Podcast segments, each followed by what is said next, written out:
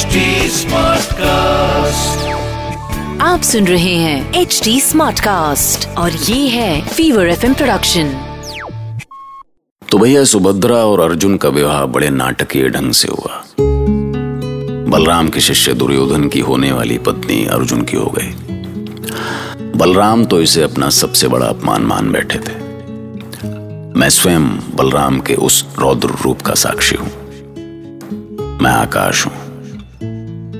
मैं वो आँख हूँ जो उस घटना को भी देख चुकी है जो सदियों पहले घट गई। मैंने देखा है कैसे गुस्से में कांपते बलराम ने इंद्रप्रस्थ पर धावा बोलने की तैयारी कर ली। वो तो कृष्ण ही थे जिन्होंने उस महायुद्ध को टाल दिया और सुभद्रा को उसका मनचाहा जीवन साथी मिल गया। सुभद्रा के इंद्रप्रस्थ पहुँचने पर उसको सबका प्यार मिला। लेकिन क्या द्रौपदी भी उसे दिल से अपनी बाहों में भर पाई? बस पार्थ, बस। मैंने मान लिया है कि मुझमें ही कोई कमी है। शायद मैं ही आपको वो प्रेम नहीं दे पाई जो आपके मन को बाँध पाता। मैं आपसे नहीं, अपने आप से रुष्ट हूँ। आपने तो अच्छा ही किया, जो मुझे सच का ज्ञान करा दिया। मैं क्या करता पांचाली? अचानक ऐसी परिस्थितियाँ बन गई कि और फिर तुम जैसा सोच रही हो सुभद्रा वैसी नहीं है। वो बहुत सरल है। आप ये सब मुझे क्यों बता रहे हैं? सुभद्रा के बारे में जानकर मैं क्या करूँगी? वो तुम्हारा स्थान कभी नहीं ले सकेगी पांचाली। तुम तो मेरे हृदय में बसी हो। तुमने मुझे जितना प्रेम दिया है शायद उतना बस करे पार्थ। मैं आगे कुछ नहीं सुन पाऊँगी। पांचाली ये आँसू तुम्हें मत पूछिए मेरे आँसू। बहने दीजिए मेरी पीड़ा। मुझे क्षमा करना पांचाली।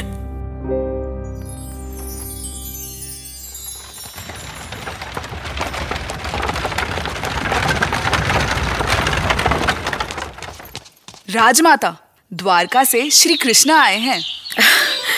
भाग्य हमारे है कहाँ केशव? मुख्य द्वार पर उनका स्वागत हो रहा है। वो आपसे मिलने यहीं आएँगे।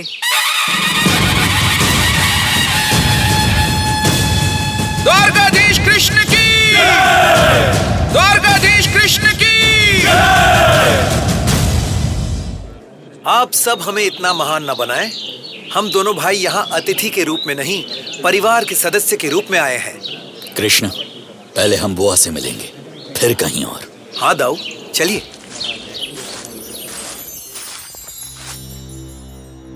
पांचाली मैं केशव से मिलने जा रहा हूँ। और हाँ हो सके तो उनके सामने अपना क्रोध प्रकट मत करना। उन्हें अच्छा नहीं लगेगा। मैं भी उनसे मिलना चाहती हूँ। नहीं वो तुम्हारे पास स्वयं आएँगे। उद्धव तुम भी चलकर विश्राम करो।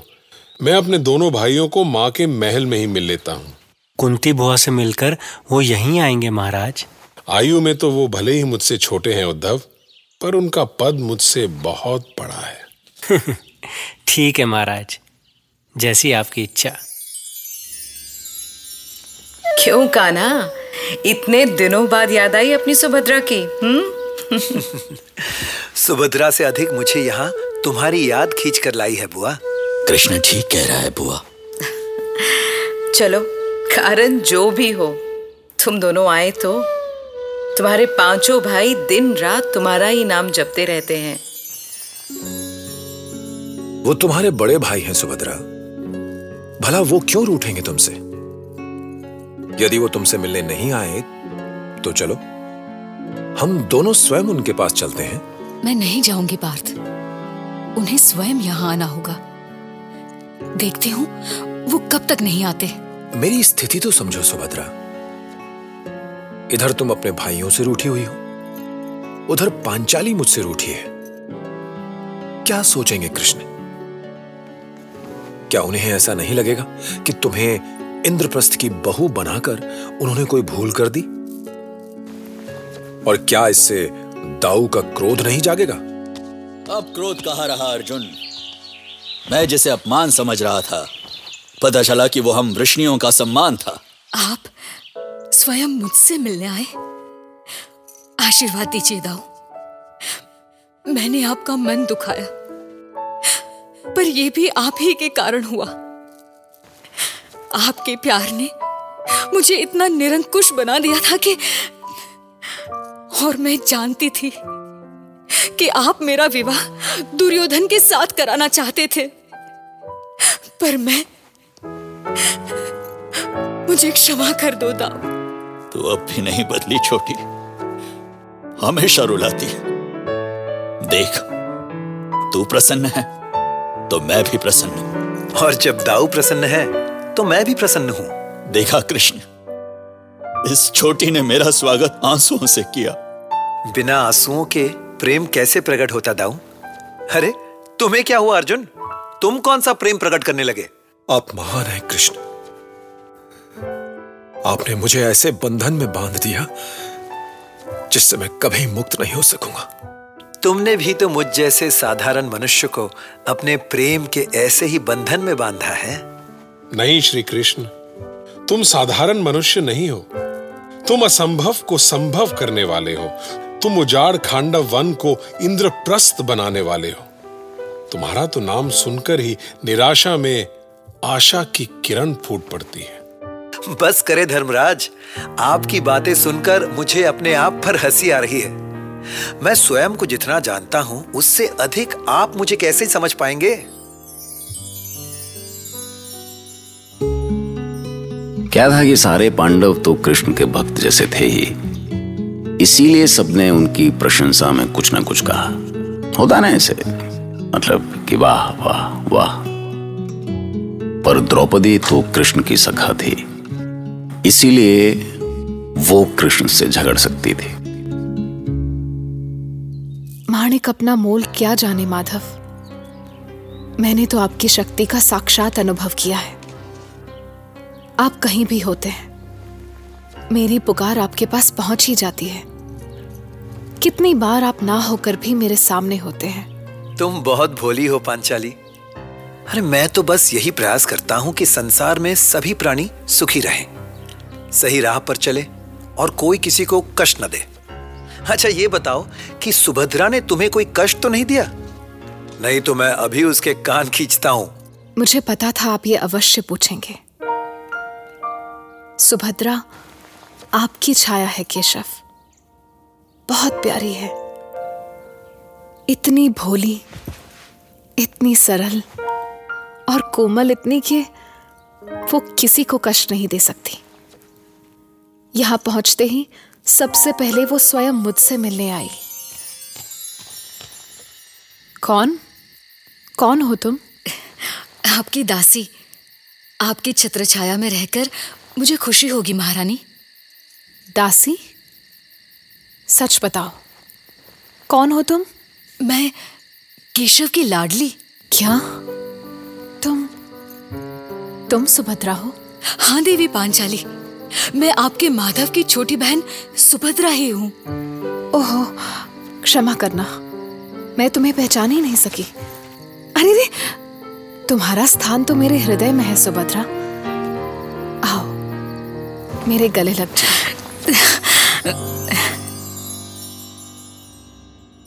वो जिस आत्मीयता से मेरे हृदय से लगी, उसे मैं कभी नहीं भूल पाऊँगी, माधव। पर मैं आपके सखा अर्जुन को सदा उलाह ना दूँगी। क्योंकि उन्होंने तीन तीन विवाह करके मेरे प्रेम पर प्रश्न चिन्ह लगा दिया है। अरे नहीं पांचाली ये बात गलत है। धनंजय ने सबके प्रेम का मान रखा है। उसने उसे अपनाया जिसने उससे प्रेम की याचना की। उसने उसके प्रेम का मान दिया पर स्वयं तो उसने तुमसे ही प्रेम किया है। आपसे तो कोई जीत ही नहीं सकता माधव। आपके हृदय की विशालता के सामने मैं बहुत छोटी पड़ जाती हूँ। महाराज युधिष्ठिर इंद्रप्रस्थ के सभासदों हम सबने मिलकर ये इंद्रप्रस्थ बसाया। विशाल भवन अध्ययन शालाएँ शस्त्रागार और सेना बनाई। पर क्या हमने शत्रुओं का सामना करने की रणनीति तैयार की? क्या हमने राज्य विस्तार पर विचार किया? केशव मैं सीमाओं में बंधा हूँ क्योंकि ना तो महाराज युधिष्ठिर कोई युद्ध चाहते हैं और ना सीमाओं का विस्तार। क्योंकि इंद्रप्रस्थ पर कभी कोई संकट नहीं आया केशव। किसी ने हमें चुनौती नहीं दी तो क्यों ना शांति से रहें? शांति के लिए भी युद्ध की आवश्यकता होती है धर्मराज। जिसे आप शांति कह रहे हैं उसी में अशांति के बीज दबे हुए हैं। हमारे शत्रु कभी शांत नहीं बैठे। हस्तिनापुर के गुप्तचर आज भी इंद्रप्रस्थ में बैठे किंतु अभी तक तो ऐसी कोई घटना नहीं हुई कि संकट बताकर नहीं आता धर्मराज। और मैं जिस शांति यज्ञ की बात कर रहा हूँ उसका अर्थ राजसूय यज्ञ ही था। मल्टीटास्किंग जानते हो ना? तो भैया समझ लीजिए कृष्ण सबसे बड़े मल्टीटास्कर पॉलिसी मेकर फिलोसोफर और गो गेटर थे। जहाँ तक पांडवों का दिमाग नहीं पहुँच रहा था, कृष्ण उससे बहुत आगे की सोच रहे थे। इस राजसूय यज्ञ से जहाँ वो पांडवों को शक्तिशाली बनाना चाहते थे, वहीं यादवों के पुराने शत्रुओं से हिसाब किताब भी बराबर करना चाहते थे। अब हिसाब किताब तो बराबर करना ही पड़ते हैं ना भैया? हिसाब करते रहिए, किताब भी करते रहिए, सुनते रहिए, महाभारत।